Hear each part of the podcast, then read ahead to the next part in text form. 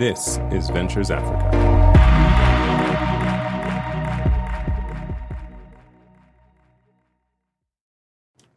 Hi, I'm Adasa Ekpedi. In the headlines, Cynthia and I are discussing the loopholes in Tanzania's reservations towards men witnessing childbirth.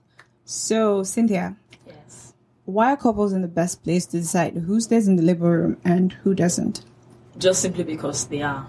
It's not easy to take oneself and then place it on like someone's opinions. You, you're not in their shoes. You can't say this is how they feel. This is you know how they see themselves. This is how they feel about their pregnancy. This is what they should do. I don't think that that you're, anyone is in the right place to do that for a couple.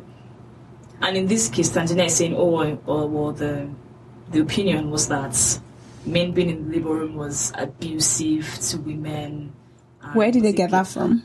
No, I'm not quite sure. And then to make that even more interesting, I was against religious principles, but that's that's a different issue, okay, which I'm also sure about. Like, I am not sure about that as well. How do you make these well? decisions for people who were together? It's not like a survey was carried out or anything. Mm-mm. And speaking of surveys, or not surveys, but then research, like properly done ones, scientific, right? There's different responses. Oh yes, we have instances where the man's presence can put some kind of pressure on the woman, I don't know, because she's shy, maybe because she feels, oh, she shouldn't be there. But that tended to prove that those kind of couples were not emotionally intimate. intimate. Yeah. Exactly. They have issues that they probably need to resolve, and yet we should have been in the room at that point in time. But for most couples, they'll tell you how the man being in the room made them makes them bond, confident, it made them secure. I think they, I think you know, they had closer bonds after they gave birth to the child. The man bonded closely with the children. People have this like positive testimonies. Why, why would you? Why would you just enforce yourself, like impose on people's or what should be people's decisions to make? It doesn't make any sense. It doesn't, and you can't just like base it on something that's not yet. Okay, let me try. And their reasons are not concrete. Mm-hmm. That's what I was even about. What What about men that have been looking forward to or being exactly there when exactly. their child is, especially for their first babies, right? And um, as I was saying, I was trying to like try and make uh, some sense out of the first part of the comment, which is it's abusive to women. Okay, a lot of nurses and midwives, mostly midwives, in twenty fourteen were saying how the only barrier they see to men being in the uh, labor wards because that's for them it helps to improve health conditions in the long run. Was that most of the rooms are well public in the sense that there's just there's not just one bed or one patient in that room. You're probably sharing it with like I don't who know, gives birth in a public room. Well, this happens in a lot of public hospitals. People can afford to have their own private wards. Okay. So maybe, maybe, maybe in that situation, we can say, oh, maybe he should. I wouldn't even use the word abuse, but let's say we'll say, okay, yeah, maybe a man being in that place might disturb other women. But I'm thinking, right, and I, I, I'm sure you're thinking. Yeah, I can see you thinking. This is why we have curtains. Yes, and then you can make that private with that. I mean, if that if, if it was a case of, but I, but I don't think abuse, that's the case. That's not. It's not. They're not saying it's for abuse. private private reasons. Even if there's no man in the world, and I'm screaming like crazy, I think it, it could probably have a psychological effect on the next woman who's waiting. Wait, what so, about in instances where the the, the doctor is a man? I'm, I'm so sorry, I skipped that. They went on, and I mean the Tanzanian government, they went on to say, the Ministry of Health, to say, oh, only male doctors and nurses are allowed. I'm like, how does that fit the purpose if you had... No, no, no, no, no, no, no, wait. Only male doctors and nurses are allowed to deliver children. Whereas the entire presence of men affects... Wait, wait, wait. No, Cynthia, this is not making any sense. I'm, I'm sorry. I'm trying my best to explain it. I'm really trying my best to explain it. It's not working, even for me. So, and, and, and that's where I'm, I'm having serious issues. Is if you don't want men to be... in the room at all.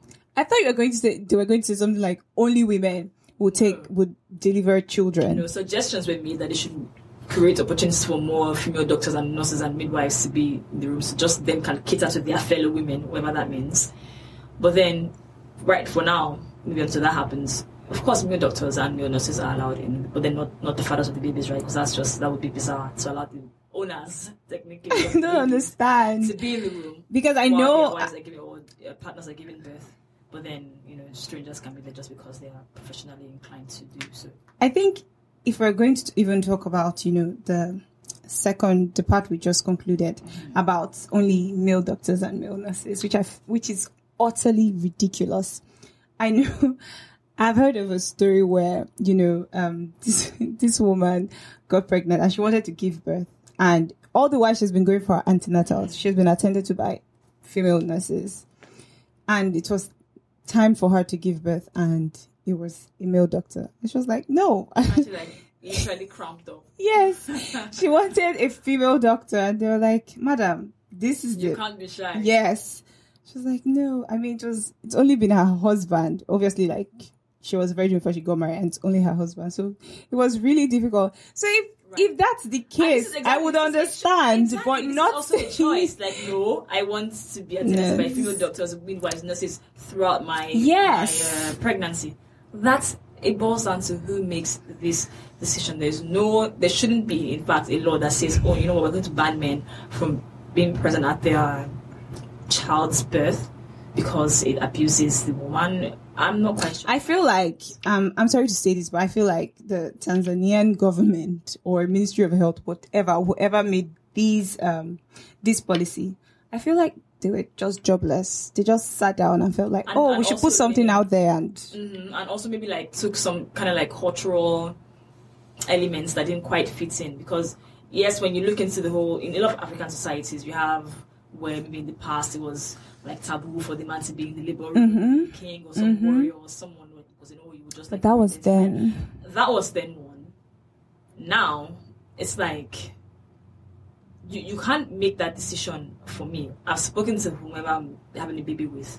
We decide, you know what, I don't think she should be there. Oh, you know what, I definitely want you to hold my hand through this experience. Because then, and in this African society at that point, and even now, it's like, oh, Uh, I don't. It's, I. I can't be. It's a women thing. Women should, you know, handle. Stemming from that, like yeah. women should take care of the women. It's a female role. Mm-hmm. We can't be there. We can't witness.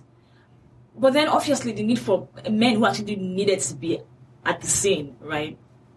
Created was like looking like a trend now of no, I must be in the room or you must be in the room. Also, not a fan of, of forcing your partner to be in the room because maybe some some people really don't want to be there, and that's fine. Maybe because they, they don't. Some people like, you know, are scared they of being there. Yes, they are, they, will, they can't stand it. Constant type of blood or, you know, other fluids that might, you know, be in the room at that yeah. point in time, then that's understandable. It should all just boil down to the couple's choice. I think um, I, what I was going to say, it's almost like saying everybody must deliver in the hospital. Some people do home exactly. delivery. Exactly. So like, I feel like that would be a law soon in Tanzania. It's like, oh, you cannot give, don't give birth in the hospital. You will be arrested. You with your baby or something. And whoever helped you to, you know, to make that happen. It, it's it's crazy. All right, Cynthia, thank you so much thank for being you. Here.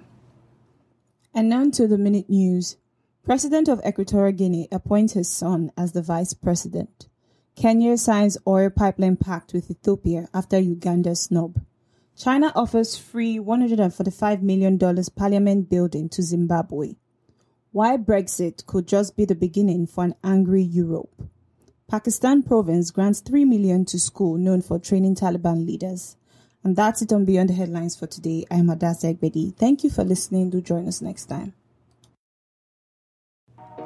To read more of our stories and listen to our podcasts, visit ventures africa dot com. Follow us on Twitter at Ventures Africa, Facebook, and other social media platforms. This is Ventures Africa.